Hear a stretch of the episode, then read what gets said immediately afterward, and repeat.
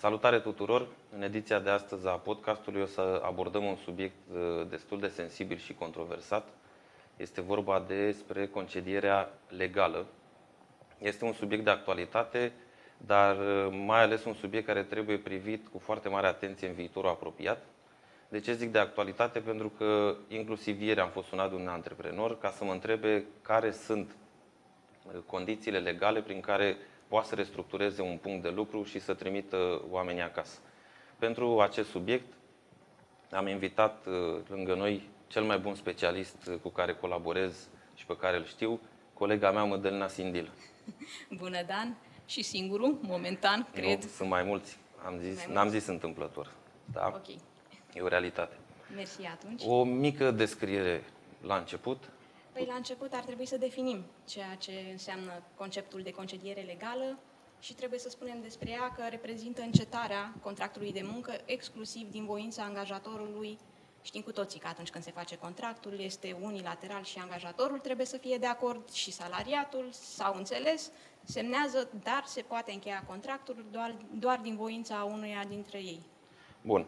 Ehm, înainte să abordăm uh, aspectele, Zine, zine un pic din experiența ta, cu ce te ocupi, uh, de cât timp uh, faci asta și după aia începem și l-aș ruga pe Dimi de fiecare dată când abordăm, când discutăm, pentru că nouă sunt, astea sunt aspecte comune, le discutăm zilnic, poate.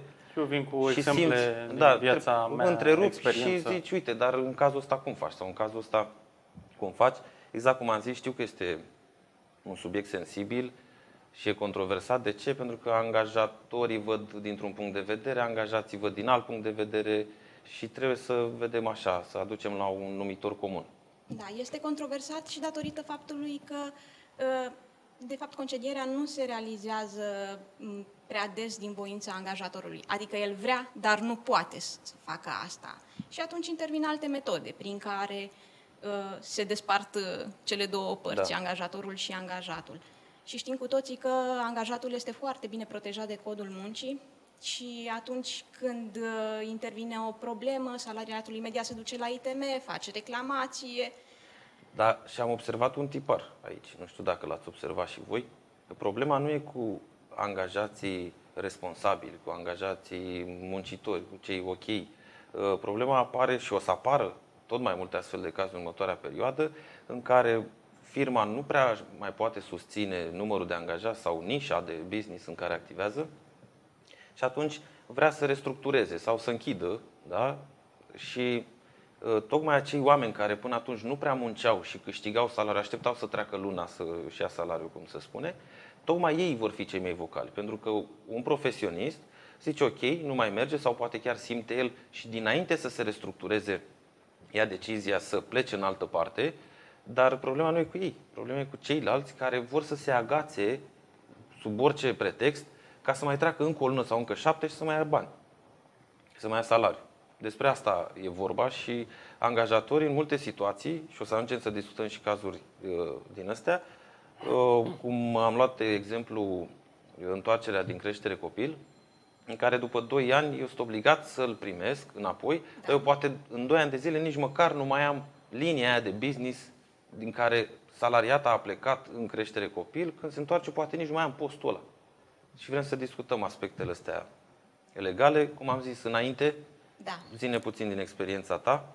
Uh, experiența mea este de patru ani, aproxim, aproximativ patru ani, pentru că la început am început, noi am uh, început colaborarea exclusiv pe contabilitate, dar pe urmă, voi v-ați dat seama că nu mai vreți să faceți da. salarizare, v-ați săturat.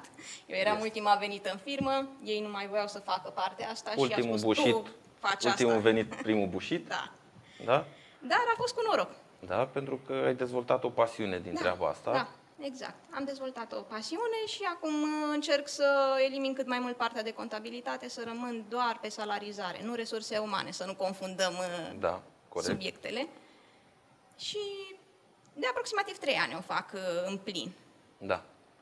Și o facem uh, bine pentru că avem clienți destul de mari și cazurile astea sunt des întâlnite, avem spețe foarte complicate, unele, cel puțin asta cu necorespunderea profesională, asta e ultima venită, ca să zic așa, da. și o să accentuăm un pic și aici, pentru că sunt mulți care nu știu de ea, e un pic trecut acolo în codul muncii, toată lumea merge cazul, clas, cazul clasic de Sfințarea Postului. Dar ajungem și acolo.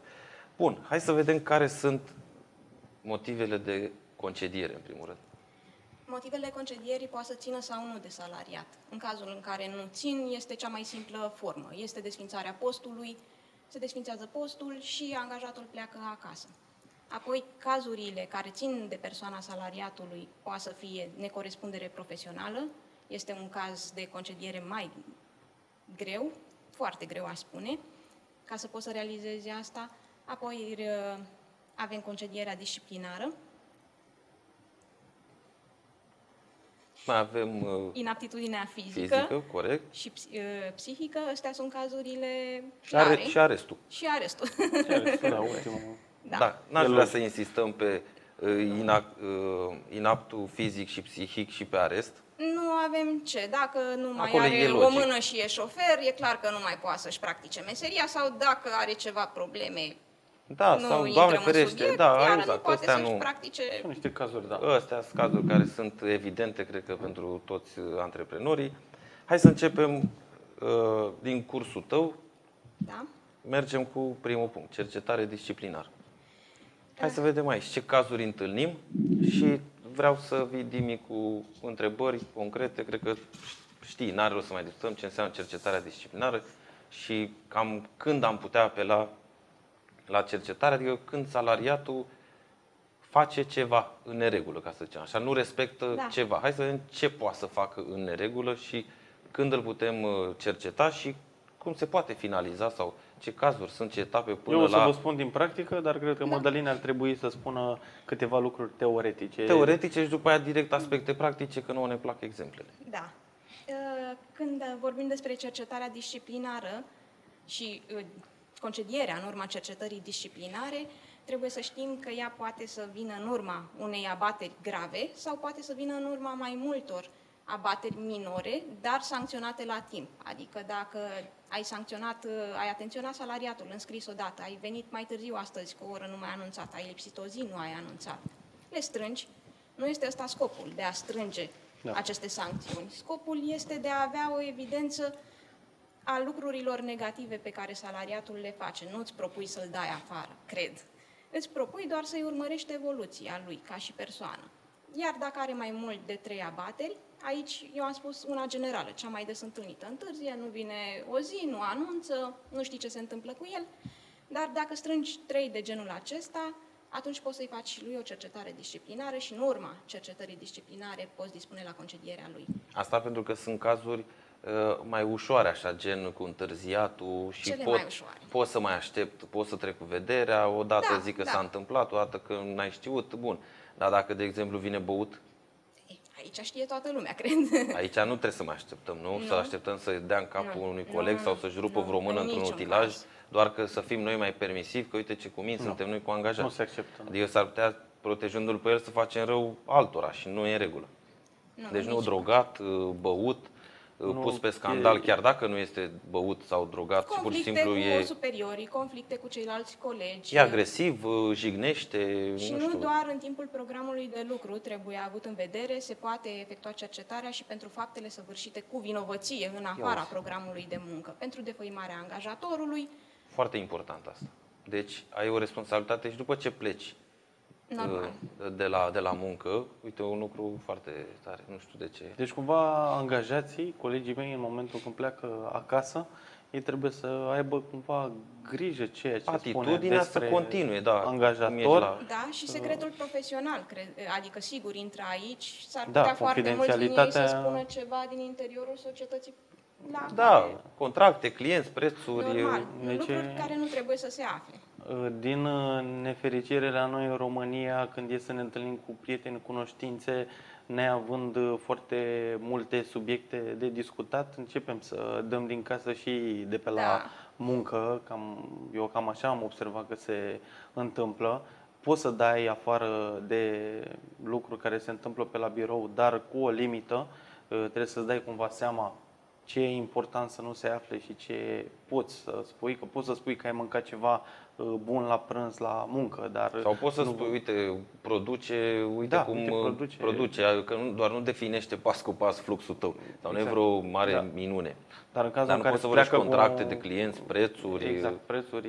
Uite, luăm de proiecte- acolo, noi dăm 3 lei sau nu? Nu, nu. Deci nu există mare grijă așa că ceva. dacă ajunge la urechea angajatorului sau Adică trebuie să fie conștienți că e o responsabilitate mare. Uh, În cazul în care se întâmplă asta, probabil că se poate ajunge la proces și mai mult ca sigur, respectivul angajat poate să piardă foarte mult în cazul în care se află dintr-o sursă sigură că s-a Dar defăimat angajatorul. pentru iată că- asta și nu știu, Mădălina să-mi confirme, ar trebui pus un pic Clauză de la, confidențialitate. la punct înainte de. Deci, Da, uh, da. semnarea contractului. Știm că Contractul toată de lumea muncă are colectiv. contractele standard și vreau să începem cu treaba asta, că e foarte important și să re- uh, ne lovim în toate da, chestiile înainte de astea. a fi început să vorbim despre cercetare disciplinară și ceea ce înseamnă ea sau alte tipuri de forme de uh, concediere, trebuia să aducem în atenție Care cele sunt trei documentele. documente care trebuie Da. foarte bine întocmite, personalizate, nu luate de pe net, am mai spus, nu Da. descărcate și completate cu numele salariatului. Nu, trebuie întocmite fiind personalizate de cineva din interiorul companiei sau din exterior, cu ajutorul administratorului sau șefului superior, superiorului Departamentul direct. juridic, Da. depinde în funcție da, de... cei care cunosc mărime. cel mai bine cum o să se desfășoare munca prestată de acel salariat. Da, mulți fac greșeala asta în sensul că uh, iau contractele standard de pe internet, contractele de muncă, fișa postului, regulamentul intern, care, apropo, nu mai este uh, obligatoriu la firmele până în... uh, Anul trecut a fost scos Da. regulamentul intern. De fapt, a fost scoasă obligativitatea Obligativitate, întocmirii exact. Dar eu pot în regulamentului. continuare să mi-l fac. Da, întocmirii și uh, regulamentului de ordine interioară și afișelor de post pentru, sa, pentru societățile cu maxim 9 salariați. Și anul acesta, tocmai astăzi, o să o, a fost vorba să o reintroducă obligativitatea. Da, și dacă nu mai era obligatoriu sau dacă rămâne așa, Recomandarea a fost noi uh, tot o facem. să se întocmească mereu. Bun, știm că unele Poate sub softuri, alt format. Unele softuri știu că emit contractul de muncă, poate unele chiar și fișa postului, sunt standard. Și uh, de ce trebuie spus treaba asta? Pentru că la, im- la început toată lumea e bucuroasă. Angajatul că se angajează, angajatorul că el crede că a găsit omul care îi trebuia. Și atunci ei trec rapid peste formele legale, uh, de multe ori și știm asta din practică, poate nici nu sunt semnate A, de contractele. cele mai multe ori. De Adică cele el mai vine multe la ori, nu. muncă și nu a- le-a semnat. Ok, se transmite la revisal, știm obligația asta, dar nu pun accent. Și atunci, dacă nici n-ai semnat la început, ma- ai toate șansele după aia să uiți. Nu asta ai e clar. semnat Așa rămân. contractul, nu ai întocmit fișa postului, salariatului Exact. nu i-a fost adus la cunoștință regulamentul intern și atunci Și el chiar se bucură, nu poate. e niciun document la mijloc care să te constrângă, să te responsabilizeze. Și pentru el poate chiar e o bucurie asta, că ei știu treaba asta, că dacă au semnat un document sunt și răspunzători și atunci el nu o să vină a doua zi, poate el uh, știu cum fac unii dintre ei, cer adeverință, ca să vadă că e transmis la revisal. Dar deși știe că n-a semnat uh, contract de muncă, regulament, ordine interioară, fișa postului, nu o să vină niciodată să te tragă pe tine de mânecă, ca antreprenor, dă Da, da, da, Pentru că el știe că acolo alea, de sunt fapt, clauzele și, și care îl alea- și, și obligațiile lui. responsabilizează, da? Și atunci nu o să vină e grija ta asta.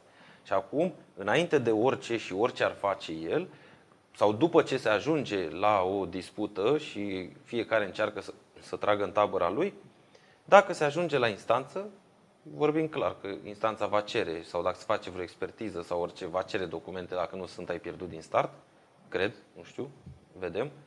Așa, dar uh, sigur ai bătăi de cap și îți trebuie avocat și să dovedească și vii cu martori și vii cu alți angajați care au zis că el a fost, că a făcut. E mult mai greu. Sper Nici să nu se angajatorul ajungă acolo. nu mai are grija Uh, asta. Aș avea și eu câteva întrebări Da. Deci neapărat, respective. ca să concluzionăm Te rog. asta, de cele trei acte, neapărat croite pe activitatea ta, nu standard. Croite cu ce vrei tu, acele responsabilități de care noi mai vorbeam, uh, Da, și fișe de omul responsabilități nu trecute îl iei. acolo, nu alea standard de pe net. Da, omul nu îl iei că-ți place de el, îl iei făcându-i fișa postului înainte și îi spui exact ce o să facă. Nu îi amintești pe parcurs, uh, parcurs Da. da. are și treaba aia în sarcină, are și aia nu. de la început îi prezinți fișa postului, se semnează odată cu contractul de muncă. Și atunci omul știe, dacă vrea e ok, dacă nu vrea iar Da, e și ok. pentru asta ești plătit. Astea 7, 8, 10 responsabilități câte ți-am dat, pentru asta iei salariu. A, ă, peste 3 luni ești bun ă, sau ă, e prea mult pentru tine, mai scoatem din ele, umblăm la salariu, mai punem bani, dar ălea nu poți să zici n-am știut. Și acum zi, Dimi. Bun, Întrebări. din ce am înțeles, uh, noi avem niște reguli interne care trebuie să le respecte toată lumea care este angajată în cadrul companiei. Cred că acesta este regulamentul intern al Da. companiei cumva uh, și a fost făcut uh, de către mine cu nu standardizat, ci am văzut exact care sunt, într-adevăr, sunt cele mai importante reguli pe lângă cele uh, standard care ar trebui să se- legale. cele legale. După care uh, ziceai de partea asta cu trei avertismente și de bine atunci se poate uh, încheia, închide Da. contractul individual de muncă. Nu, după 3 se intră în cercetare. Se intră Da, cercetare. se, se face cercetarea, nu poți să... Aici eu pot să fac o disponibilizezi. paralelă cu ideea asta de avertisment, cumva are legătură. Uh, Eu dacă o să am responsabilități pentru fiecare persoană din companie, uh, în cazul în care nu își atinge responsabilitățile, responsabilitățile sunt cele și cele din regulament, că se Corect. transpun Da. cumva în fișa De obicei fiecăruia. merg mână în mână și se contopesc. Da, se toate contopesc. Uh, La mine, în cazul în care nu și-a respectat uh, o responsabilitate de trei ori într-un trimestru, atunci, într-adevăr, e pasibil pentru uh, a fi concediat. Adică intră în această cercetare disciplinară. Adică, Da. cumva, uh, sistemul ăsta de avertizare, că e o avertizare până la urmă, are legătură cu partea teoretică, să-i spun așa, din codul, codul muncii. Cumva.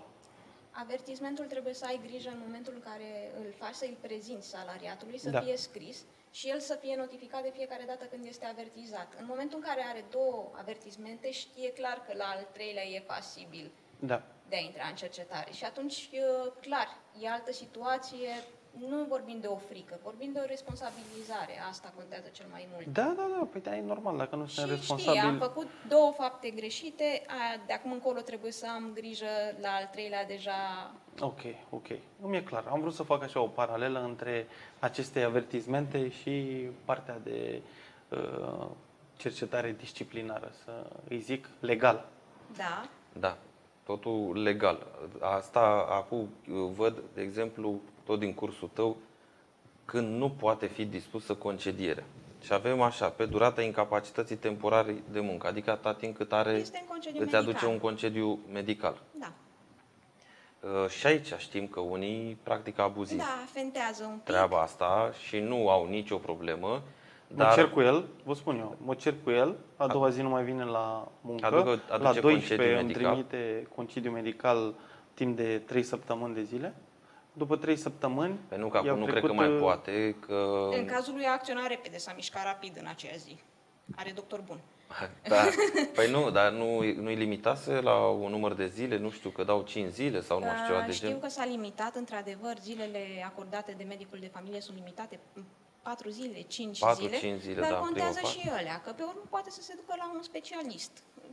Se practică. Știm, dar ce vreau să le spunem și antreprenorilor, dar și angajaților, poate cei care ne urmăresc sau le ajunge un, cumva clipul ăsta, că din punct de vedere legal e foarte periculos, pentru că și avem și noi, și la workshop un antreprenor din club a spus că a, a făcut o sesizare către acel medic care emisese, avea dubii că certificatul medical este serios, adică ar fi fost dat mai mult așa la înțelegere și a făcut sesizare și medicul după aia a fost cercetat, nu știu, nu mai rețin exact rezultatul, dar știu că nu e de glumă. dar nu e normal?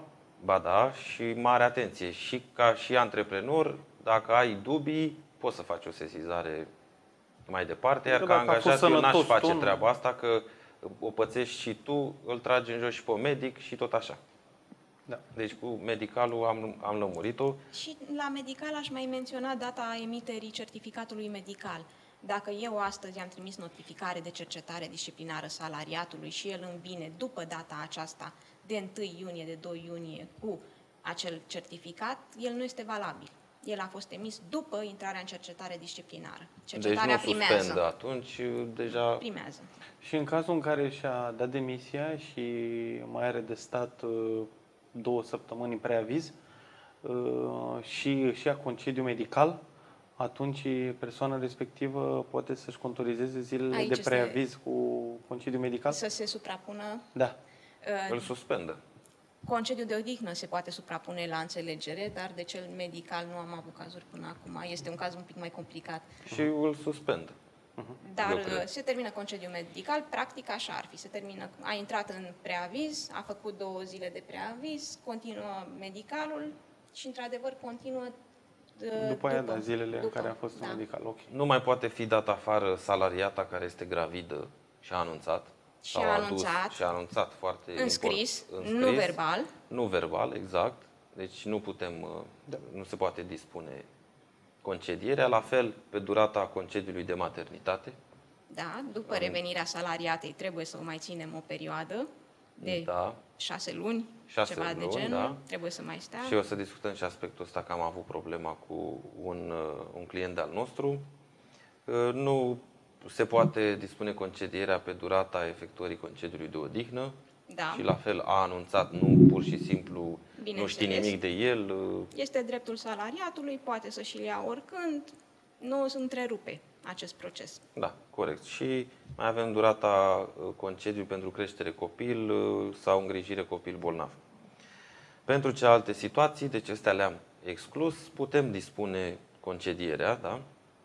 Și la cercetare disciplinară, hai să vedem ce, să rămânem un pic aici, ce abateri, de exemplu, din practică sau cu ce te-ai, uh, de ce te-ai mai lovit tu, în Păi- care consideri că trebuie cercetat dacă ați făcut cercetare, dacă aveți comisie de așa ceva. Ați, ați întâmpinat? Fără furturi am prins la un moment dat și cu băutură. Uh, Tot așa, după sărbători, de obicei se întâmplă lucrurile Da. respective.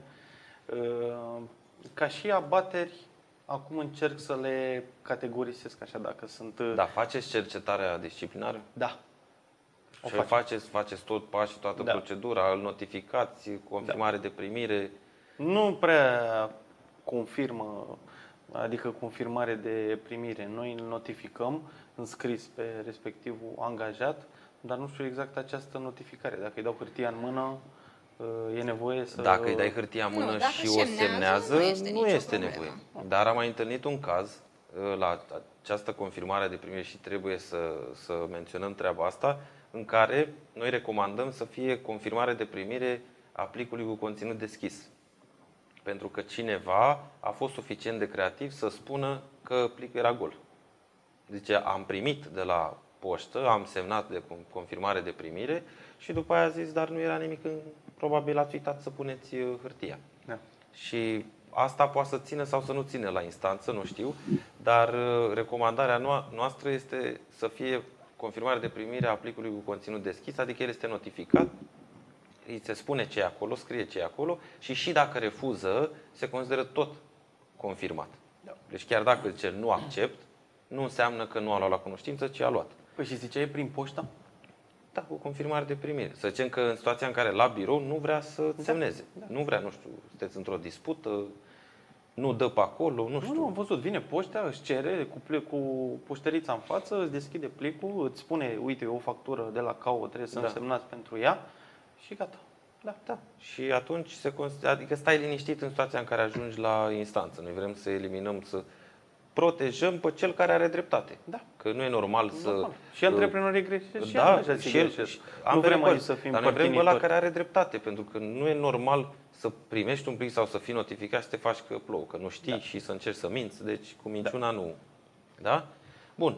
Care sunt pașii? L-am Deci, notificat. a, ca abateri, pentru mine abateri sunt cele care uh, sunt legate de regulamentul intern, așa cum spunea Mădălina, adică uh, se întârzie la locul de muncă, nu există respect față de superiorul direct, uh, alte... La un client recent, o doamnă șef de departament l-a făcut pe un coleg de-al ei cu uși cu oțet de față cu tot colectivul adică i-a adus inclusiv injurii și doamna mai are o abatere fix pe acest, pe acest lucru, doar că ei acum încearcă să atingă toate aspectele legale, au o teamă așa, să o cerceteze, iar să o dea afară, că stai, că nu știu ce, mi se pare că dacă te-am cercetat toată pentru treaba asta, da?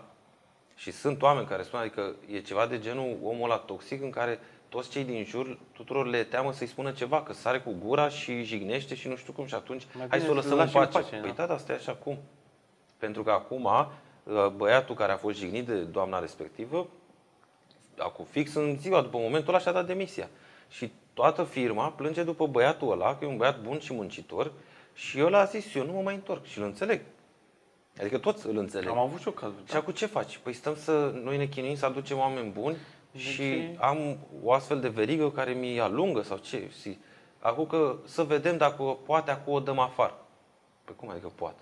Ai Poate făcut o nici dată. ei nu au Ce să mai- documentele bine întocmite și de asta Nu, le Aura, ridică. nu încurajează Ai banii nu, toxic. nu ar avea nimic de Au. pierdut. Trebuie să continue. Poate e Dar să un fii om și- uh, trebuie să fii de ferm. neînlocuit și le e frică E, de poziția da. respectivă. Nu Ce? există. Nu există om, Multe. există Da. om de neînlocuit? Nu există. există. Da, în, prin uh, perspectiva lor de atunci, cine știe? Nu, sunt prea cuminți. Mult prea. Adică trebuie să fii cu minte cu angajatul și cu partenerii. Cu... Noi între noi trebuie să fim, că ține de educație la urmă urmei. Dar totuși, când se depășește o limită în asta și, nu știu, avea ceva de vorbit cu el sau avea ceva să-i reproșeze, îl luam în birou și vorbeau ei doi. Dar nu, ai grijă ca fix la masă când se întâlnesc ei să te apuci. Adică ai deja, cum să spun, ai un obiectiv din asta. Nu e ca și cum n-ai mai putut și foarte deci, urât. ca și în viața publică, uh, avem o Constituție pe care trebuie să o urmăm, așa și în firmă. Când Avem un intri, regulament sunt, intern. Sunt niște reguli pe care le întocmește cel care are puterea să facă asta. Că, Da, da, așa ca cum a zis și Mădălina, favorizează mult, poate prea mult, e o protecție exagerată pentru salariați. Am văzut și eu asta. Și se toți întâmplă antreprenorii asta de- știu și sigur asta gândesc și ei. Mai știi ce vorbeam? Are Sunt- legătură și cu economia. Sunt prea legați de mâini și de picioare, nu pot să facă nimic. În ultimii 10 ani a fost uh, economia în creștere uh, și s-ar putea ca asta să fi fost o cauză. Adică a fost foarte mult de lucru. Toată lumea avea posturi deschise. Uh, Piața de muncă era nelimitată.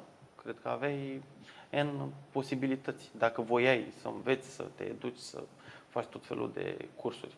Și cred că și asta a fost uh, o cauză. Acum, în recesiune, mai vedem.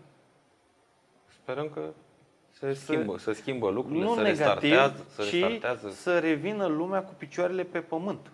Nu să... Da, adică vrem ceva normal, nu vrem. Deci nu vrem să devenim baroni, cum era Da. pe vreme. Nu.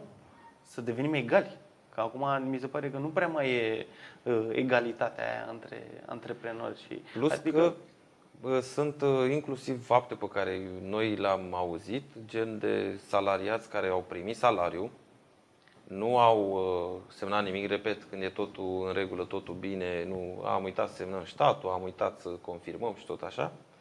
Și când au ajuns la dispută, au făcut uh, sesizare la ITM și au zis că n-au primit salariu. Evident că într-un control ITM ți se Da. cere dovada plății. Dovada plății trebuie să o facă angajatorul. Angajatorul are un stat, bineînțeles, dar nu l-are Dar semnat. Nu e semnat. Și zi, spune-ne, într-o astfel de situație în care eu am dat salariu, dar pur și simplu m-am înțeles, m-am întâlnit cu el la birou și am dat salariu. Nu am avut statul cu mine atunci, poate am uitat, Da? dar colegii știu că i-am dat salariu, mai mult decât atât, uh, um, nu știu, vine și dintr-o logică simplă. De ce dacă tu ești neplătit de 3 luni cum susții, că asta spunea la ITM, că n-am mai primit salariu de 3 luni, cum ai mai venit la muncă sau de 6 luni, nu știu, poate ești statul nesemnat, adică e și logic. transferul bancar poate să stea... Da. Și Ca atunci dovada vreau plății. să, să-mi spui dacă ajung într-un, dacă un antreprenor ajunge într-un astfel de control la ITM și nu poate justifica cu acte, repet. Da? Îi mai Pierde dă o sau dată câștigă? banii. Îi mai dă o dată, deci pierde.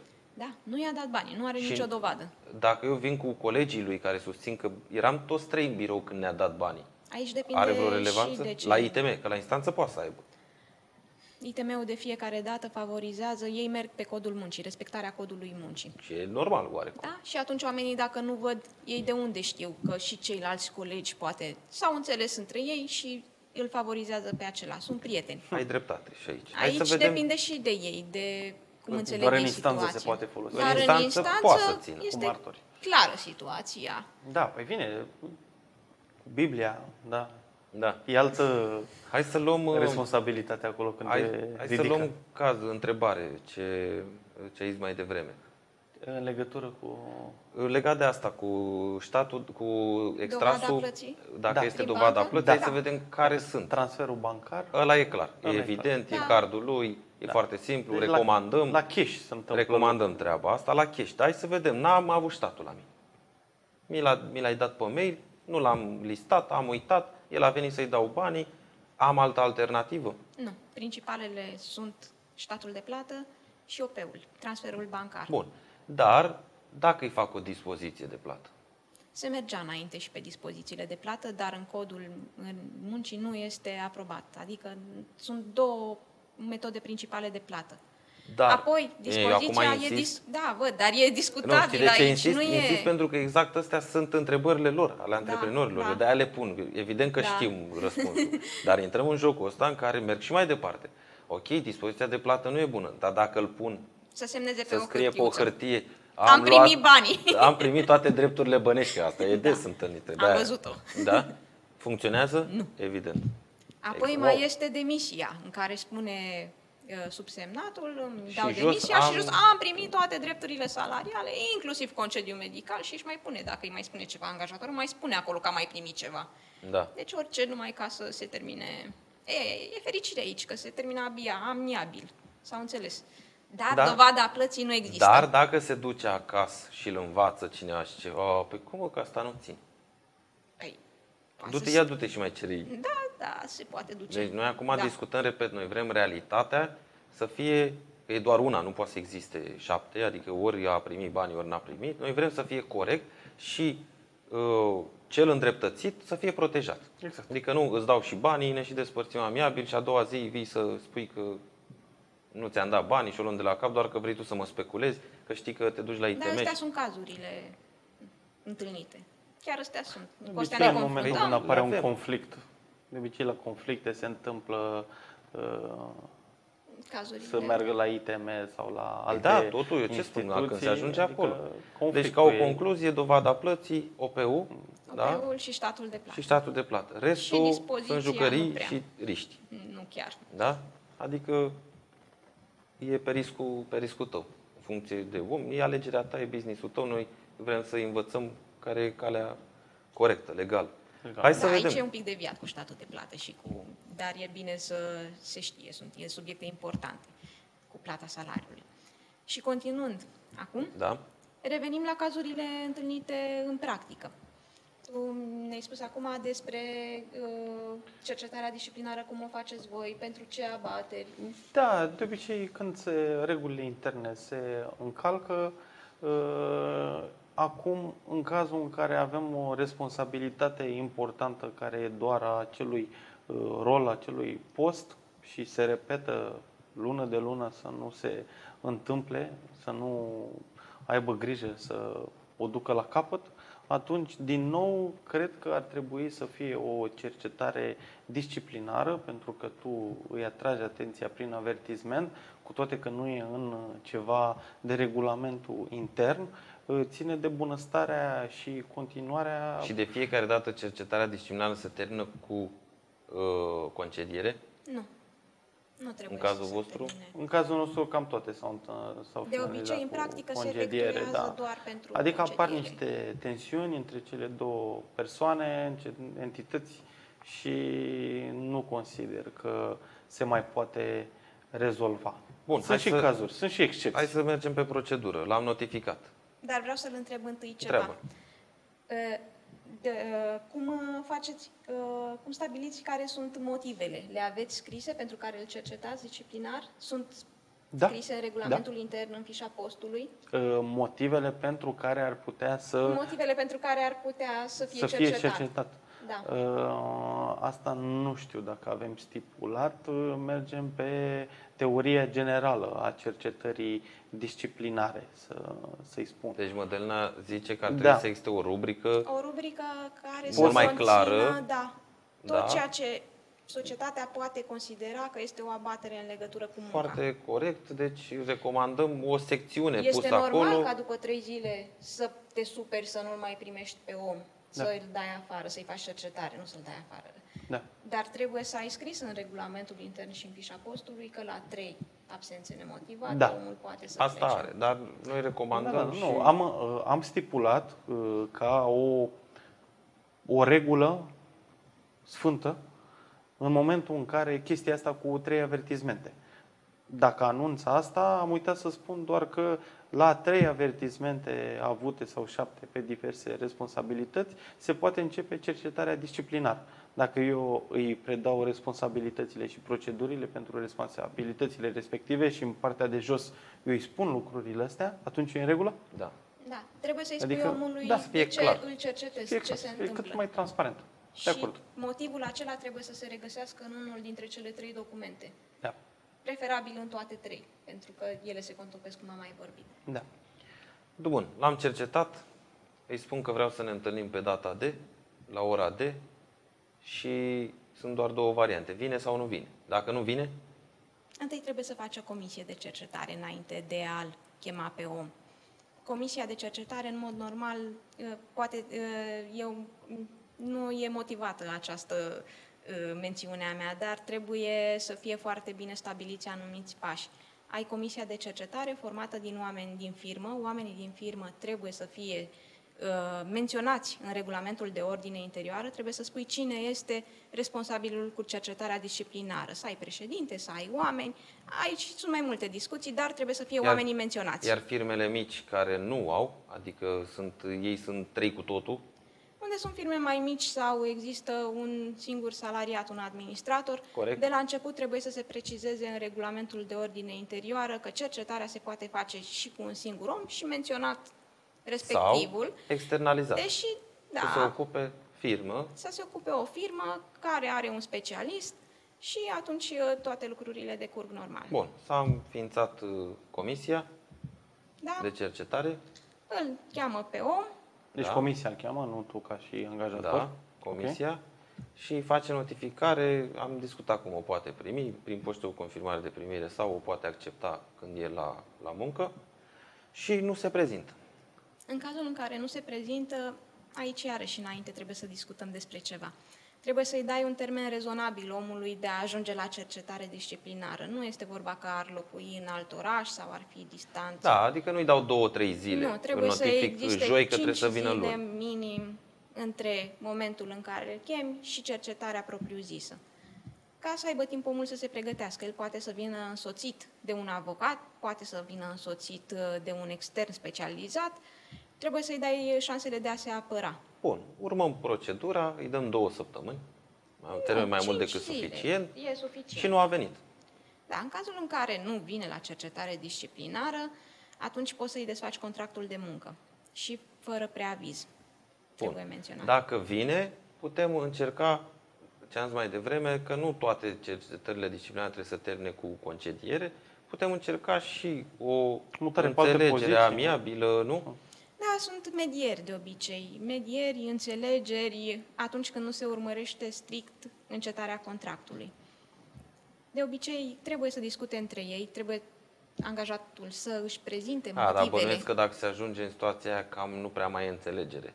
Înțelegerea cred că nu, mai, nu trebuia să aștept eu două săptămâni cercetarea disciplinară. Cred că între timp veneam a doua zi și ziceam, domnule, îmi pare rău, am vorbit urât, am întârziat, haide, Tot felul de gata, cazuri. am greșit, știi? Adică nu cred că ai aștepta, că ăla care așteaptă sau poate mai vine și cu un avocat, eu nu cred că are niciun interes să... Deci, ca să fie clar și să înțeleg și eu pentru mine, în cazul în care s-a făcut această comisie și nu s-a prezentat uh, într-un termen La rezonabil. termenul stabilit, Atunci atunci se se, poate poate desface. dispune concedierea disciplinară. Și asta e foarte important. Păi e cel mai important, din punctul meu de vedere. Pentru Și că aici, să, să știi din că nou, în să multe repetăm, cazuri ei nu se prezintă. Să repetăm, uh, nu e vorba despre angajații model, cei Da. care își fac treaba, Da. nu. Este vorba de scandalagii, de Oameni care se sindicaliști, agață de toxici, un, uh, un care job, au, orice uh, preț, dar oricum meseria nu și-o face. care pur și simplu ei nu vorbesc lucruri constructive la birou, ci vin acolo doar să Și atâțe dacă nu lumea vine, e clar împotriva motivul. lui Da. XYZ a angajatorului. Astea sunt cazurile despre care vorbim și din păcate, da, uh, având toată birocrația în spate, pentru un antreprenor e greu să știe inclusiv partea, Dar nu teoria trebuie să știe legală. antreprenorul, pentru asta O avem sunt pe Mădălina. Specialiștii. Corect. Da. Păi da, când, Specialiști interni sau Cred că o să externi. apele și eu la tine, Mădălina. Că, că nu știm, e logic, se Dar schimbă nici și nu am atât nevoie, de des. nu vreau să știu din punctul meu de vedere că eu ar trebui să am capul plin cu altele. Da, e normal. Și mai Fiecare ales să știe rolul Când în... vorbim de o firmă cu 100 și 200 de salariați, Da. e clar că sunt foarte multe Da. probleme. Nici noi nu avem toate cazurile de cercetare făcute, de cercetări disciplinare, de concedieri, deci Da, nici noi e- care ne ocupăm e- zi de zi. Bănuiesc că e greu. E greu. E Da, greu. pentru că chiar dacă sărim uh, doi pași și trecem la desfințarea postului, vreau să fac o paralelă. E- Aia e cea mai comună. Bă, Asta e cea mai comună. Ce Pentru că întâlnim nu intri noi. în cercetare disciplinară. Uh, Domne, îi desfințez postul. Dar asta cu desfințatul postului, bine, cei care o practică și știu că șase luni nu mai ai voie să, Da, pe să același angajezi post. pe același post, dar nu tot timpul poți să desfințezi postul. Și aici am o întrebare, tot din practică. Noi acum, eu sunt antreprenor, nu suntem colegi Da. și Nu da, știi. nu știu. Și zic, uh, zic în felul următor. Dacă, uh, nu știu, ai ce, ce cazuri să iau? Să iau ceva mai... uh, Să-ți spun eu ce să mă întrebi. Nu, uh, Ia zi. să iau ceva așa mai, uh, mai complicat. Îl desfințez postul și vin și fac o nouă angajare, dar îi dau altă denumire a postului Da, normal. și îi dau și atribuții din postul ăla pe care l-am desfințat. Sau să dau un exemplu concret. Ce era? Era uh, gestionar. Da? Desfințez postul de gestionar și pot să angajez un vânzător cu atribuții de gestiune? Cum să nu poți? Faci ce vrei. Dar legal nu e Deci, normal. Deci, din, ca să nu Eu, stăpânesc chestii- eu întreb chestii foarte din bine, practică. Ei mă întreabă pe mine, eu te legat. întreb pe tine. E legat de ce ai spus tu.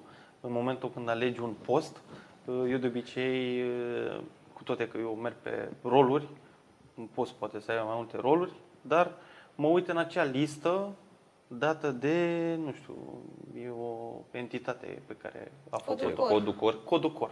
Da. În codul COR se regăsesc toate pozițiile pe care poți să le angajezi, dacă nu mă înșel, într-o firmă.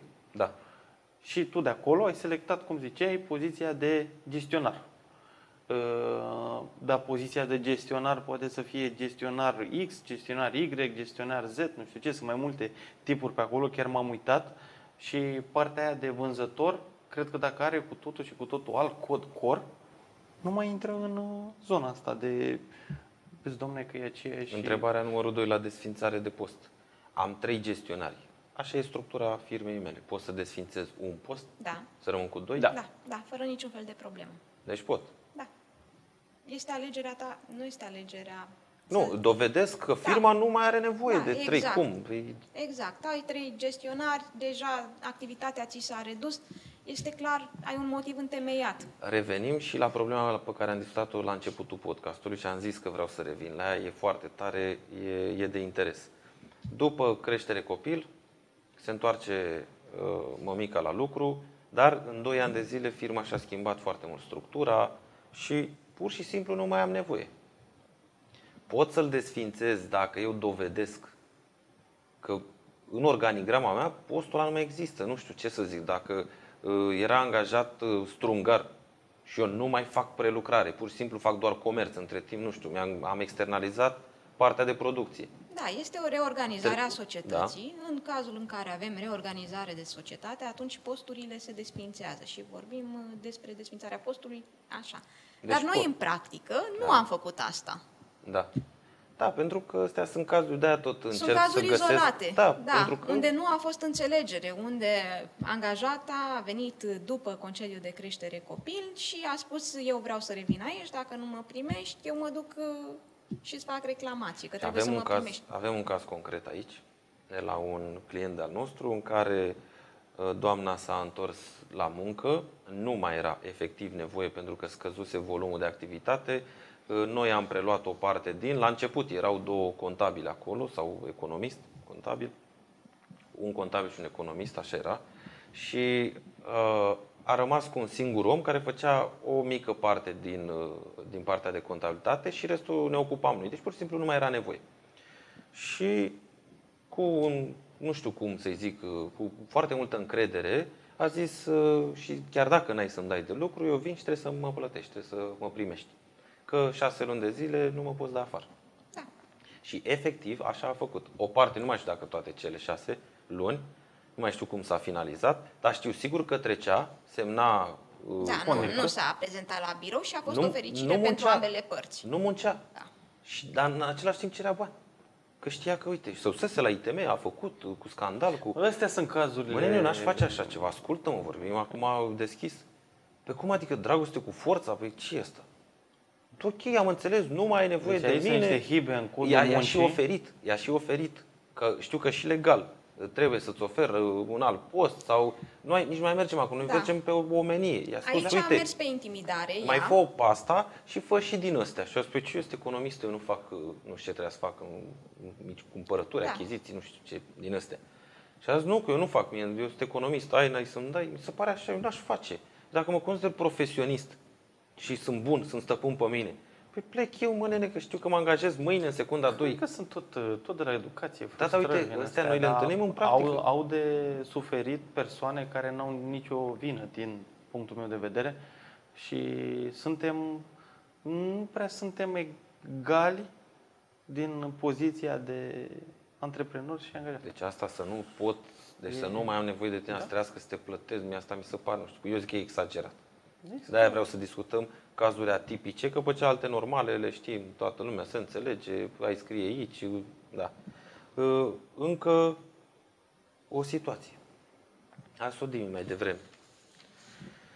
Cu uh, perioada de preaviz. Da. Trebuie e, o, respectat. e, o, e o perioadă. Trebuie să stea. Deci perioada de preaviz mi se pare cea mai importantă perioadă în cazul unei demisii, pentru că Și se cea face mai încălcată. Da. Se Din face toate. Nu se stau. face trecerea de la vechiul post la nou post cu noua persoană care o să ia locul în cazul în care nu se desfințează și toți Bun, și nu angajații stă- nu stă în nu, preaviz. stă, nu Nu vor să stau. stea, că nu mai au chef. Ce le face Nu mădălii? mai au chef. Și să dăm și un sfat acum pentru cei care ne ascultă și sunt angajați, în cazul în care au mentalitatea asta de a uh, de a-și da demisia la zi, cu toate că ei ar trebui să stea în preaviz și nu vor să stea, că nu mai au chef, că de obicei de chef e. Uh, Nu e de chef. Este de educație, de bun simț, de, de educație. Nici nu mai zic altele. De competențe profesionale. Poți să ai competențe, dar să fii nesimțit. Uh, Nu, eu zic că e de educație. Eu mi-aduc aminte că mi-am dat demisia de la primul loc de muncă, am stat cu vreo două sau trei zile mai mult decât preavizul, Da. pentru că nu terminasem tot și nu predasem tot și am simțit o responsabilitate să nu te las încurcat și să fug. Și știam că pot să fac treaba asta și asta știu mulți salariați că, nu, cum zic ei, n-are ce să-mi facă. Are și ce să-ți facă, dar dacă te lasă în pace, nu înseamnă neapărat că, vai domnule, ai câștigat, ai găsit o chichița mare șmecherie, că știai că poți să pleci din preaviz și ce să-ți facă, că să de dăm zicem, judecat. concediile. Să știi că au fost cazuri când uh, unii antreprenori s-au ținut de capul salariaților cu chestii din astea, adică vezi și cu cine spui ambiția.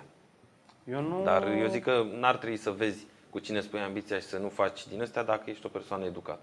Și atunci Am vrei avut- să pleci, pleci nicio problemă, dar ai, de ce și legiuitorul s-a gândit la asta? Ai și tu o perioadă de timp în care să predai, a- să am și eu o perioadă de timp până să găsesc un om, că nu Da, e găsesc. preavizul mai mare la poziții superioare. Da, e mai mare, e gândit, da? Gândit. Dar nesimțirea sau unora sau lipsa de educație, legiuitorul n-a putut să o pună acolo.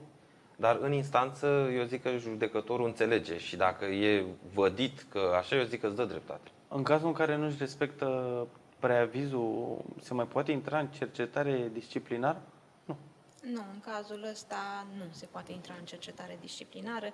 Angajatul poate oricând să invoce că nu i s-a respectat un drept din contractul de muncă și atunci când tu, ca și angajator, nu ai respectat un drept, oricare se poate lega, acum nu stau să le spun Da. pentru că Da. ar vedea prea mulți Sunt poate lucrul ăsta și s-ar folosi în altfel de moduri. El speculează lucrul ăsta și apoi te speculează și pe tine. Și spune, nu mi-ai respectat dreptul ăsta, nici eu nu le respect uh, ăsta, obligația asta. Am înțeles. Cei mai mulți așa fac. Pe asta se merge, nu mi-ai respectat drepturile. Am înțeles. Revin din Deci nou la facem, educație. o, facem o Da. linie nouă de business, Mădălina, o să facem consultanță pentru angajați. Ca să le spunem uh, motive. Da, să le spunem. Să Nu, învățăm. ar trebui să fie un telefon. Uite, vreau să-mi dau uh, Nu, nu, nu, demisia. ziceam să învețe ce să conteste. Ce nu ți-a respectat ție angajatorul? Da. Sunt, cred- asta e pe treaba avocatilor, cred. Nu? Care să, Da, are aspect, să se repet, uite ce pentru ajungi în, certificatul în de instanță, contractul de muncă. vreau să mai luăm încă un caz. Adică încerc să acopăr măcar cele mai uh, importante, Deci, nu comune, cu, că alea asta comune cu le știe preavizul toată e lumea. cea, mai, e cea mai comună și, din păcate, ai dreptate. Dan ține de educație, oricât, uh, adică eu de fiecare dată la sfârșitul unei colaborări, eu încerc să rămân în condiții bune cu persoana respectivă, uh, îi pun câteva întrebări legate de ajutorul mai departe pe care pot să-l dau eu cu o informație, cu un contact, cu o recomandare, bineînțeles, dacă merită, și ar trebui să fie amiabil. Fii atent, că Da. mai era o chestie. Uh, În momentul în care nu stă în preaviz și vrea să-ți facă ție rău, să zic așa, uh, mai e o variantă. Că tu, în CV, ai locurile de muncă Asta voiam eu să punctez acum. Noi am discutat la club treaba asta și încurajăm antreprenorii și am mai zis-o și într-un alt podcast. Deci Tu ai trebuie să ne zis-o. unim. Trebuie să ne unim mai În mult. primul rând, pune mâna și sună pe an- angajatorul de la care a plecat când vine cu Da. CV-ul, dă un telefon și vezi că eu știu că el îți va spune la întrebarea da, de ce ai plecat de acolo. Domne, că nu-mi dădea banii la timp, că vorbea urât, că mi-a dat mult să muncesc. Ok, dar tu, ca nou angajator, nu faci decât să auzi varianta lui. Da. Nu o știi. Pe cealaltă, și cum știm că e o vorbă, o zicală, că adevărul e întotdeauna la mijloc, sună-l și pe ăla. Adică treceți, chiar dacă e poate concurența ta, dă un telefon. Vezi ce zice, că ascultă și varianta lui. Da. Da? La fel, noi în club știi bine că îi încurajăm, hai să discutăm, hai să îi promovăm. Și avem o situație în club cu o angajată plecată de la un antreprenor din club care a ajuns la alt antreprenor din club. Și când a ajuns, a pus mâna pe telefon și l-a sunat, ea tocmai la tine, ce faci, cum a fost. Și e caz real în care a zis, e o angajată foarte bună, doar că ea își dorește să ducă puțin pe altceva și eu nu pot să, să-i ofer treaba asta. Da? Uite, jos adică pălăria. nișa mea nu, și nu o să o schimb, nu mă duc și pe latura aia, ei îi place mai mult cu latura aia, cu juridicul așa. La tine cred că ar fi perfect. Și și acum lucrează acolo și Uite, este perfect. într-adevăr La ce ajută o salariată comunitatea oameni buni? La ce super, ajută... e foarte devotată, angajatorul e foarte mulțumit. Deci nu înseamnă că dacă a plecat de acolo, neapărat a plecat cu ceartă Da. sau cu scandal. Exact. Și există și viceversa. Deci am zis să-i promovăm pe cei buni, pentru că merită, dar hai să scăpăm și de ăia care fac probleme și care au o ocupație din așa ceva. Da. Adică gen furturi. Îți dau un exemplu, că am vorbit mai devreme de gestionar, de nu știu ce. Hai să atingem și latura furtului, cum să ne pregătim din punct de vedere Deci am avut juridic, uh, legal. caz. Uh, și un, un buzunar cum de facem? șuruburi pe zi. Ce făcea cu el? Buzuna. Încă dau pantaloni după el. 10 șuruburi pe zi. Asta era. A, 10 era target, nu 8, nu 11. Nu, 8, 10, o mână, Ah. așa, o mână. A, bun, o fi, știu, de, deschidea Vezi că s-au magazin. strâns, uh, s-au strâns câteva. Păi știu de unde știi că s-au strâns. Că Am bun. făcut inventarul. La șuruburi, la număr. Fii atent, hai să, să le spunem antreprenorilor Am și făcut media, am zis așa, mă, de când l-am urmărit eu pe ăsta, mi s-a părut uh, și am, l-am prins odată și am înmulțit cu toate dățile și așa am. E, hai să atingem și aspectul ăsta Da, că e ce să foarte facem? important Ce faci? și e Auzi? foarte des întâlnit. Auzi? Bun, hai să spun din uh, experiența mea și din... Cu uh, băutura cum? O secundă, că ăsta e un eu subiect. n-am prea avut cu... Cu băutura, Nu știu, Mădălina. da, tu ai fost norocos. Da, eu la mine... Cu băutura nici eu n-am avut. Deci, Da. în cazul... Nici ei. Noi nu bem la birou. Dimineața avem inclusiv uh, alcool Cafea. test da. din, de genul. Uh, Sesizăm că cineva a venit sub influența băuturilor alcoolice și Faci un proces verbal, Faci un clar. proces verbal, E bine ok. să ai și un Da. martor trecut acolo, un coleg, ceva sau de unde la ok pază, și nu știu. intră în cercetare disciplinară sau se desface contractul de muncă? Cercetare disciplinară. Cercetare, nu Cercetare desfaci. disciplinară. Da, trebuie să stabilești dacă el este vinovat că a băut. E un pic așa ciudat să spui asta, Cine să i-a turnat vedem pe dacă gât, e da. vinovat, Da. dacă a făcut-o cu voință, că poate într-adevăr l-a oprit cineva la intrare și i-a dat. Da, da, da. Dar e simplă treaba, dar trebuie cercetare și aici. Ok. Bun, revenim la furt. La furturi. Hai Furtul. să vedem. Cu Hai să poliție, vedem. cu nebunii. Păi, uh, așa cum am spus și la club, cum m-a întrebat un antreprenor că el uh, face și că duce și că are un caz recent și că o să-l dea în judecată, i-am spus că eu nu am văzut. Deci, în experiența mea și inclusiv pe partea de expertize, eu nu am văzut ca antreprenorul să fie câștigat. Chiar dacă angajatul a furat și e dovedit, adică cu martor, cu nu știu, l-ai prins. De ce? Pentru că, la fel ca în cazul contractului de muncă, fișa postului și regulamentul de ordine interioară, nu interesează să-și pună la punct nici gestiunea. Și mie, dacă îmi vine o expertiză și uh, de la organ de cercetare penală sau de la instanță, mie am ca obiectiv să stabilesc, eu primul și primul lucru când mă apuc de expertiză, îți voi cere ție toate actele de gestiune, adică când a luat gestiunea în primire, inventar, dacă ai făcut, nu știu, periodic sau cel la final de an, dacă a stat mai mult și a prins inventarul de final de an, vreau să-l văd și pe ăla. Vreau să văd uh, dacă ai o gestiune foarte mare, cum e cazul tău, da? Și ai o hală, aia nu poate fi inventariată într-o zi. Da. Și inventarierea se, uh, se prelungește, se întinde pe două, trei zile. E, eu vreau să văd seara când ai sigilat hala cu comisie, vreau să văd dimineața procesul verbal de desigilare cu comisie, eu ți le cer pe astea toate. Deja după fața ta mi-am dat seama câte ai din... Da? Dar nu ni s-a solicitat așa ceva, nu? Eu Ai nu știu. înțeles? Că a făcut E- vreodată cineva așa. Nu. Păi eu n-am văzut, eu i-am spus. El a zis că va câștiga și când i-am spus, le ai pe astea. Că zic, dacă ajunge la mine, eu astea cer. Și a zis, a, păi ce, cine are? Eu spun ce, ce lege acum și Mădălina spune ce zice codul muncii. Deci eu Din spun. păcate, Dar la ar un fi bine proces- când știi, da, pierzi. pierzi. Nu poți să dovedești. Da? Uh, Nu merge cu din alea cu, cu lansuri prins Dom'le, pe e clar, camere, l-am cu- prins. Camerele nu. Nu, nu n-aș. mai... Deci nu. Sau cu martor, că eu l-am ajutat să țină de sac. Sau nu. Deci noi acum vorbim legal. E, vrei să n-ai probleme, o întrebi pe ea înainte să faci angajare. Vrei să n-ai probleme pe furturi, mă întreb pe mine înainte să-l bași pe la în gestiune. Și să, să te fure. Pentru că el te va fura cândva, nu el, colegul lui. Tu, ele se întâmplă. Da. Dar actele o să intre într-un normal, pentru că tu plătești un astfel de serviciu o singură dată ele după aia se repetă.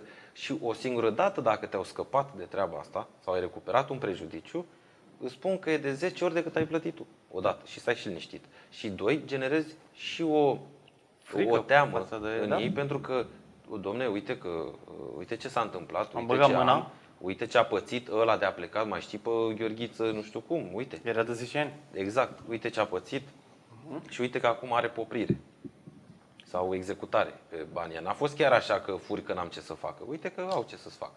Deci mare atenție, actele, întrebi expertul înainte, le faci și după aia doar o să vezi că intră într-o rutină, pur și simplu. În uh, privind inventarierea gestiunii, e o durată minimă sau maximă de perioadă când trebuie făcut? Uh, Când vrei să, să o, de, adică de câte ori vrei să o inventariezi, Da, da, dacă e stipulat în vreo lege, domne, ai de făcut uh, minim Păi la tu poți, sfârșit tu de poți an. de câte ori, dar minim o dată la, la final de an, inventarierea anuală. Dacă tu vrei lunar sau la trei luni, nicio problemă, dar să respecti toate procedurile alea. Da, de se acolo. merge pe... Cu comisie, cu președinte, cu de două toate ori pe astea, an, da. în mod frecvent, pe inventariere. Uh, Acum nu știu, tu știi mai multe, având mai multă experiență decât mine, de fiecare dată când schimbi gestionarul, Da. Trebuie să faci și inventar, indiferent Obligatoriu. Obligatoriu atunci, iar cei care își pun întrebarea acum, da, dar îl am deja și nu Da, am apucat exact. să fac, ce fac voi acum? Pentru că eu, în expertiză, eu caut momentul T0. Eu de la ăla plec. Momentul T0 în care gestionarul a acceptat că el aia a preluat. Da, e responsabil de Chiar marfa. dacă lucrează de 3 ani și nu i-ai făcut până acum, fă acum. Da. Da? Și îi mai faci la final de an și ajungem și la uh, un alt punct foarte important uh, pe care trebuia să-l atingem cu necorespunderea profesională, unde la final de an trebuie să faci și evaluarea salariatului. Deci ai două mari griji. Tu, un departament intern sau externalizat, nu știu, le programezi. Da. Repet, nu e nimic complicat. Dar hai să le evaluezi, pentru că vedem după aia, vedem pe partea de expertiză, ți-am spus, aia e clar, eu am nevoie de actele alea, altfel nu pot să stabilesc un prejudiciu, iar pe partea Mădălinei, ea are nevoie să dovedească că un angajat nu corespunde profesional. Și hai să ajungem și la, să tratăm Da. da. și speța asta și după aia mai luăm pe parcurs și alte cazuri, în funcție de ce timp mai avem. În cazul în care, caz concret, tot de la un client de-al nostru, uh, aflat în insolvență, lichidatorul judiciar și-a pus acolo un, uh, cum să-i zicem așa, un spion, ca să nu-i zic uh, cu vreun titlu de animal, a pus un spion. Care ce să vezi? Și antreprenorii trebuie să gândească și la situațiile astea. Repet, sunt atipice, nu le tratăm pe alea simple, repet. E atipic de ce? Pentru că în momentul când tu ești în insolvență, altcineva, altcineva decide pentru tine. Da. Nu prea mai e firma ta, e a ta și nu prea e. e și s-a ajuns la, la, la chestia asta frustrantă în care tu pe banii tăi plătești spionul lichidatorului. Și prima chestie care a venit, o dăm afară. Cum? Pentru că nu poți să dai afară. Din mai multe aspecte, vorbesc și moral și nu știu cum, dar și legal. Pentru că trebuie să justifici. Iar dacă se face o restructurare de care am vorbit mai devreme, nu se aplică că lichidatorul nu este de acord și planul de restructurare încă nu s-a făcut. Deci da. nu poți umbla tu pe organigram. Și atunci te vezi cu mine legate cum fac, că dau afară, nu numai din motivul ăsta. Ea pur și simplu nu corespunde profesional. Că pe cine crezi că a reușit să influențeze o persoană de la București, pe cineva de aici local? Cum? A luat pe cei mai slabi. Și i-a dat și e acea, ce, ce bucurie mai mare decât să stai, să nu faci nimic și să știi că primești salariu. Pentru că ești sub protecția lichidatorului. Că i-a pus da, da, să da. spionezi și să spui, când zic spionaj, știi la ce mă refer? Ca ce bani... face ăla care veni? Nu dă Nu, nu, nu. Că acolo n-ai ce. Că acolo e firmă de pază, e... Nu. Noi vorbim de, din ălea, mai veni ăla pe acolo, știi? ce face ăla, ce ziseră, mă bârfiră. Ah, Au zis de deci nu, stai așa, nu vorbim eu mă gândeam spion, că, că atunci nu. E vorba de venituri primite cash nu, și nu, nu. în cazul în care vorbim de la birouri, nici nu, nici nu circulă banii pe acolo. Ah, nu, deci nu. Da, da. Nu, vorbim de chestii din astea, golănii, mârlănii, astea nu sunt chestii profi sau așa mai departe. Bun, dar se practică? Modelina se practică? Da. Da. Și acum a venit către, către noi, am analizat toate situațiile cu cercetare, ce putem face, i-am dat uh, antreprenorului, uite, astea sunt situațiile, acum are și o echipă de avocați de la, de la București. Toți ne uitam, ne vorbeam unii cu alții și Mădălina a venit cu ideea asta, care cei de la București au recunoscut că e foarte bună și ei nu o luaseră în calcul, necorespunderea profesională. Da, ea vine atunci când salariatul nu își mai îndeplinește sarcinile de serviciu. Nu și le mai îndeplinește așa cum au stabilit la începutul contractului. Și îți dau eu exemplu concret din cazul ei. Uh, ce era încadrată, ce e încadrată, uh, operator, operator calculator. Și s-au dat să opereze date. Adică, nu știu, avize sau nu știu ce trebuia să facă în soft. Da, dar în timpul Și nu le face. Sau când le-a făcut, le-a făcut varză... stă să asculte pe la Și nu face uși. treaba asta. Și atunci, bă, da, asta e clar necorespundere profesională. Adică tu asta trebuie să faci, e fișa postului, ai setat de la început. Te văd că te schimbați la față, nu da. să crezi că există așa ceva. Dar așa e. Bine, mai sunt cazurile în caz în care nu corespund profesional pentru că oamenii nu mai pot, sunt depășiți de anumite situații. Asta e altceva. Asta nu vorbim. Aici este cu voință, nu-și mai îndeplinește sarcinile cu voință. Acolo e cu neputință. Da, dar ă, și aia trebuie luat în calcul, trebuie. pentru că dacă Dimi mâine ia un utilaj ă, sofisticat, și are acum un operator de este 63 de ani care da, lucrează. Finalitatea este aceeași. Și nu poate, nu poate să apese pe uh, taciul ăla de acolo, nu înțelege, tot o necorespundere profesională. Dar el nu va considera că trebuie să plece. El, uh, salariatul, da? Nu. Care vorbeam. Nu. Păi să zică, ce, lasă-mă. Ia mie altă sa, ia alt utilaj. Mie mi-l dai pe la vechi, da? mi-l dai pe la vechi înapoi și eu muncesc. Eu pe la am învățat uh, la școala de arte și meserii. He, pe vremea mea... Bă, da, ăle erau tată. Și atunci e tot o necorespundere.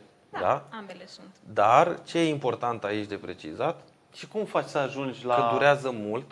Și ce se întâmplă? Ăsta, După aia, din nou, disciplinară, cercetare nu, disciplinară? Nu, sau ce se întâmplă? anual, obligatoriu, o dată pe an, societățile trebuie să efectueze tot procesul ăsta de uh, evaluare a salariaților. Da, perfect. Și evaluarea trebuie să fie cuprinsă iarăși modul ei de desfășurare trebuie să fie cuprins în regulamentul intern, adică postului de director economic îi se urmăresc următoarele atribuții. Ce a îndeplinit? Cu liniuță, spui ce trebuia să facă omul ăsta și ai căsuțe, trebuie să pui bife. Ceea ce tu oricum lucrezi la așa ceva. Deci tu oricum da, vrei să a faci... A îndeplinit sarcina asta, îi pui bife. Iar evaluări de performanță. Iar el, la evaluările de performanță, da merg Vezi că el le mână în mână, face, poți să el le faci și face măririle de trimestrial. salariu. El le face trimestrial. Da? Deci legea ce zice? Minim o dată pe an. Eu pot să O fac de dată mai pe mult. an se fac de două ori pe Și an. oricum le faci. Eu iau fiecare Practic. responsabilitate în parte, uh, îl întreb, ai făcut asta? Uh, Îmi zice, da, și aștept argumente din partea lui. Când, cum, de câte ori, etc. Că eu nu am. Și, na, nu prea Da. Și se atunci merge pe vorbe. recomandăm. Te ajută și în timpul anului, adică Da. din scurt vezi care pe unde merge, dacă se abate de la ceea ce a stabilit împreună, Da. nu știu, trebuie să facă 50 de piese pe zi. Nu trebuie să aștept sfârșitul anului să constat că el în timpul anului n-a făcut niciodată 50 de piese pe zi. Da. Da, recomand la trimestru să se facă această evaluare de performanță bazată pe fișa postului sau pe responsabilități din rol sau de... Da, de Cum le are obicei, în structurate practică, la fiecare. noi întâlnită evaluarea nu cum o faci tu, evaluarea profesională de două ori pe an. Apoi, ca să Nu ai tu contează cum îi ambiție- zici. Da. Poți să-i zici. Da, Da, o da, evaluare dar pot- profesională. Ok, El face spune că așa. evaluarea pentru a stabili poate alți indicatori, să vadă dacă vrea să mărească salariul, dacă vrea să-l micșoreze, Nu, nu, dacă nu, nu, nu, se nu. descurcă. Nu, și pe ceea ce face el. Poate să putem să combinăm Da. această evaluare de performanță în care vezi dacă e responsabil până la urmă și își atinge responsabilitățile, combinat cu ce spuneai tu, Mădălina, alte subiecte care sunt de interes. Că până la urmă te, întâlne- te întâlnești cu persoana respectivă. Doar nu sunteți doi roboți să vorbiți doar despre responsabilitatea 1, Da. 2, 3. Da, nu, da, nu, da, Ai nu. făcut? Nu. Da. Nu. Ce faci? Cum te simți? Ești bine? Ești fericit? Ești acasă? cum Faci, stau o faci în lucrurile? două capitole, ca să da, zic așa. două capitole. Și poți să o faci Dar și în cu timpul cât anului. Și după o ce, faci ai, mai des. după ce ai uh, evaluarea asta de performanță și constați că omul Cine nu trebuie să vrea. facă evaluarea de performanță și dacă și Cine? la uh, personalul din producție, de exemplu, în cazul meu, Da, trebuie să superiorul facă direct. superiorul El direct. știe cel mai bine cum s-a descurcat omul. Ok, deci nu e nevoie ca Administratorul eu poate nu are să fac la legătură. toată lumea. Nu. Nu e nevoie nu, ca... nu, nu, nu, ok. nu, nu. Chiar este, este recomandat. Păi și Superiorul direct probabil să că facă. persoana respectivă știe toate detaliile postului. Și dacă am, dacă am acțiunile. procedurile, modalitatea în care să desfășoare această evaluare profesională și am și făcut. Să zicem, Da. deci noi acum suntem în iunie, să zicem că eu am pe aia din decembrie și în decembrie, când a venit la evaluare și am pus bifele, știi să operezi avize NRP? Evident că e nu. Și, și când a făcut, a trebuit să muncească al doilea om a doua oră să le repare. Deci sunt greșeli dovedite, da? Am făcut Da. și eu print screen, uite, ai bătut că un tir are 300.000 de tone. Atâta, în loc de 30.000, că un zero ce valoare are? E zero. Așa. Eu pot, uite domnule, nu am. Acum cum fac să o dau afară? Că nu Spune corespunde. concedierea pentru necorespundere profesională. Dar o mai cercetez? În cazul Sau de doar în față, strict- nu. Ce, sau nu doar în este o strictul- cercetare disciplinară. Deci nu e. Trebuie să nu confundăm procedurile. Asta una e este foarte de important, cercetare de-aia am și una zis este să- de evaluare. La evaluare avem fișele acelea. Le bifăm, spunem că a făcut aia, a făcut aia, a făcut aia, dar nu face mult mai multe, Da. atunci nu corespunde și omul este concediat. Bun, e bine de știut, e tot o formă de protecție și noi încurajăm toate chestiile astea. Hai să vedem, dacă nu mai e foarte mult timp, dar Protecție pentru adevăr. Că lumea Da. poate să o ia așa, uh, ia uite, și Dan uh, învață lumea cum să dea oamenii. nu, eu vreau afară. realitatea. Dacă Realitatea, realitatea, e că, realitatea. adică eu știu de acolo din interior, noi știm. Asta Exact, e caz real. exact. Și n-aș, n-aș vrea să fii în locul acelui antreprenor care trebuie să plătească o persoană care nici nu muncește și mai pe românește mai și înflorește sau minte sau după acolo și întoarce oamenii unii împotriva altora. Trebuie să începem să ne respectăm pe noi înșine, pe cei de lângă noi și munca pe care o facem. În China, de exemplu, respectul pentru munca pe care o fac este extraordinar. Adică mai degrabă nu și are în temeia familii decât să facă ceva în neregulă la locul de muncă.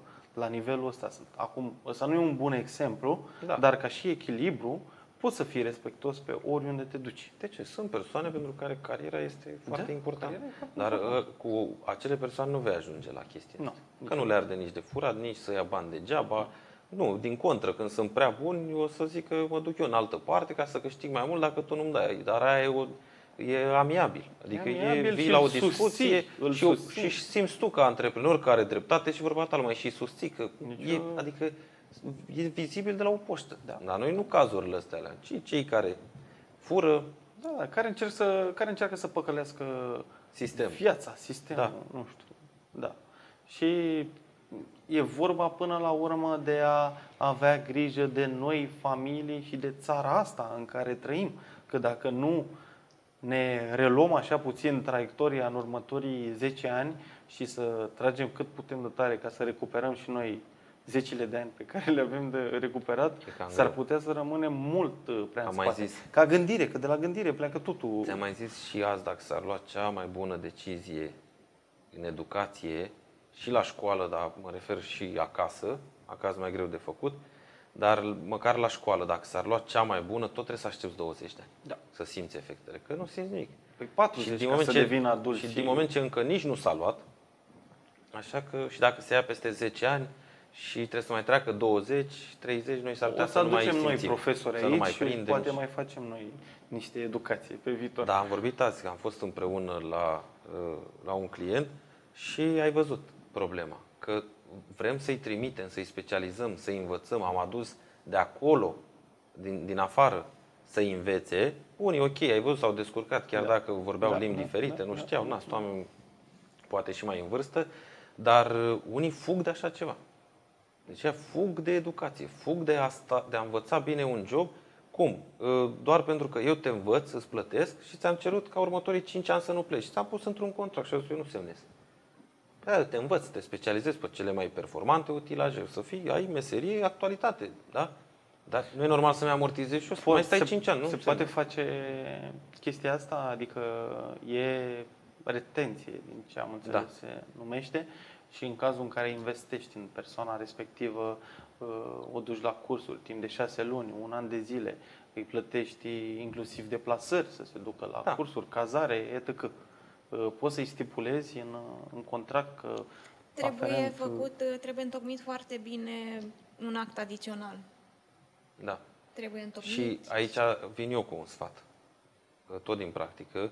Nu ne-am, uh, nu ne-am lovit noi recent de el, dar uh, spun eu, dacă faci, ajungi la instanță. Deci, la un cazul în care te-ai certat, uh, Da. persoana respectivă vrea să plece, dar tu ai plătit un curs de 4.000 de lei, să Da. zicem, da?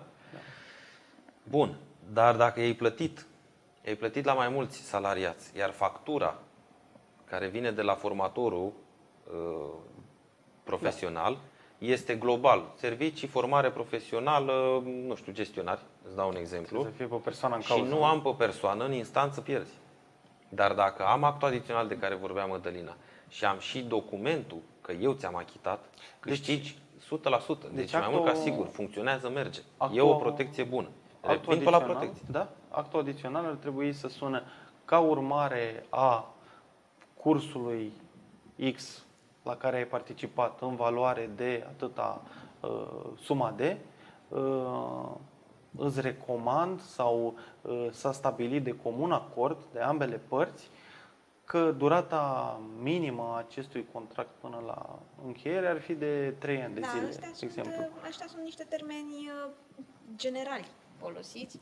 Bineînțeles, și trebuie să conțină clar cât timp ai vrea tu să-l ții pe om, suma care ai investit A, în deci sunt el. niște lucruri standard pe care trebuie să le iei în Da, calcul la da, acest normal. act Și adițional. Nu apoi credeam că forma trebuie să diferă. explici, credeam că trebuie să explici foarte bine de ce.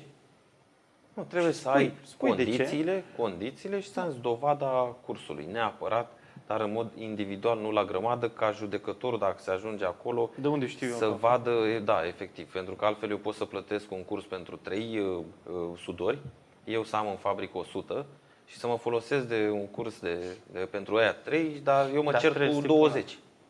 Îți dau un exemplu. Și atunci eu vreau să iau bani după urma tuturor. Nu e așa. Deci cum am vorbit de protecție și de o parte și de cealaltă. Da, de acord. Tocmai de aia, dacă n-ai nominal, judecătorul și pe bună dreptate nu-ți va da. Pentru că nu am încredere că tu asta nu folosești așa oricum.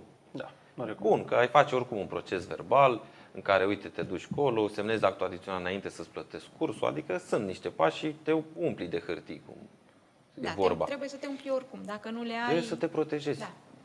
Neapărat că am vorbit de furt și vreau să ating cum ar fi continuarea, și anume reținerile, că vorbire mai devreme și ați folosit amândoi cuvântul de rețineri.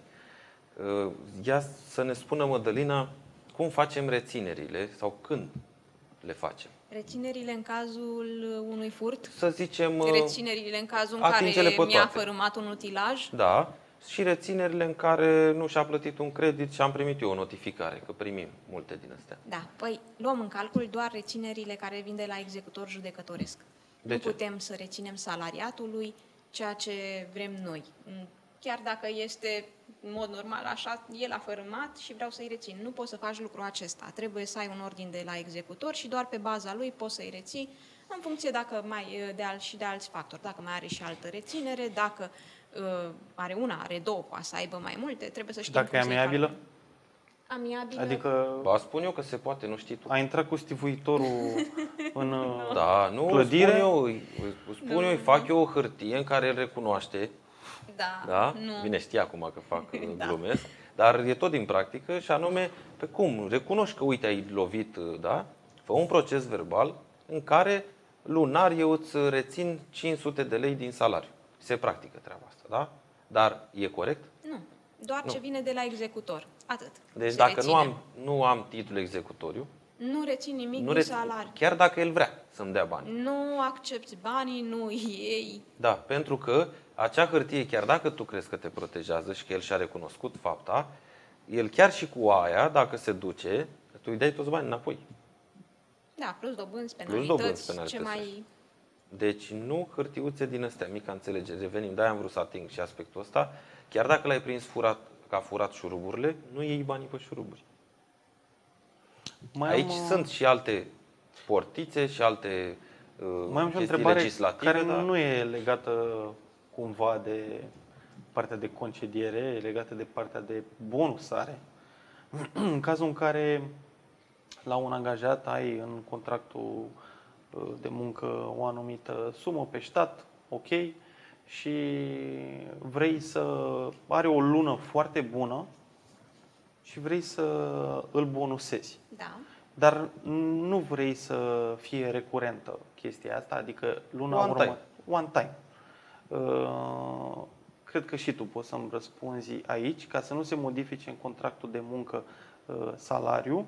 Uh, de obicei se plătesc taxele aferent, ca și cum ar fi suma respectivă în contractul de muncă și primește ca bonus restul sumei, după taxele respective. E Păi să, corect? spu- să spună Mădălina, da. cu cât se impozitează sub orice formă ai face tu, Da, bonusul adică ăla. am uh, 5.000 de lei pe contractul de muncă brut și luna asta el a făcut ceva foarte bun și vreau să-l bonusez până la 10.000 de lei.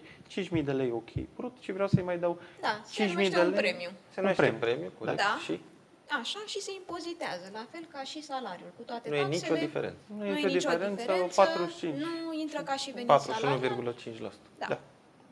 Deci nu e nicio diferență. Plătești și nu ești nevoit să-l treci Deci în contractul de muncă, poți să-l plătești odată, poți să revii peste trei luni, să zicem, să-l Da. acorzi Poate să iarăși. fie mai mic de 5.000. Putem Da. să anunțăm Oricum. și chestia asta, că e de actualitate acum în uh, zona de media cu cei 200 de lei ce au A, făcut ca ei- noutate A, ca legislativă. noutate, da, doar ce Văzut s-a mail-ul. introdus. Da, s-a introdus Cei 200 acum. de lei neimpozitați. neimpozitați. Până când? Până în decembrie, parcă. au Până zis, la nu? sfârșitul anului. Da, dacă până nu. la sfârșitul anului, dar se preconizează că o să intre ca și salariu minim. Oricum sunt foarte multe problemuțe așa. Și oricum 200 de lei nici nu e o sumă prea mare dată în plus, dar probabil antreprenorii o să care o se impoziteze întreabă probabil de la care 1 se ianuarie. întreabă de ce uh, sau care ar fi avantajul dacă îi măresc salariul Da. minim pe economie, dar oricum nu plătesc taxe, avantajul e că îi crește netul. Îi crește netul și oricum avem foarte mult salariu la gri, mai scoate un pic de acolo din griul Pe ăla asta și... e, de fapt, pentru că Da. altfel e salariul minim pe economie și diferența e din uh, Da, cash, să zic așa, din uh, da. Și buzunar. atunci uh, nu se impozitează, reprezintă un avantaj și pentru angajat și pentru angajator. Este Că am bine. depășit uh, și timpul și subiectul. Am o să mai vorbit, invităm pe uh, Mădălina pe Da. alte, Pe alte teme, spețe nu, pe care doar, mai de, dăm. nu doar de astea negre așa de concediere. și uite, o să vorbim și de alte Da. aspecte din astea legislative și practice. Îți mulțumim mult, Madalina, Mulțumesc și pentru informații și dacă cineva dorește să afle mai multe informații de la ea, din cei care ne vizionează, poate o să Sigur. lași în descrierea uh, podcastului câteva date de contact, poate pentru Exact. viitor. Mulțumim frumos! Mulțumesc și eu! La revedere, revedere. tuturor, ne vedem data viitoare.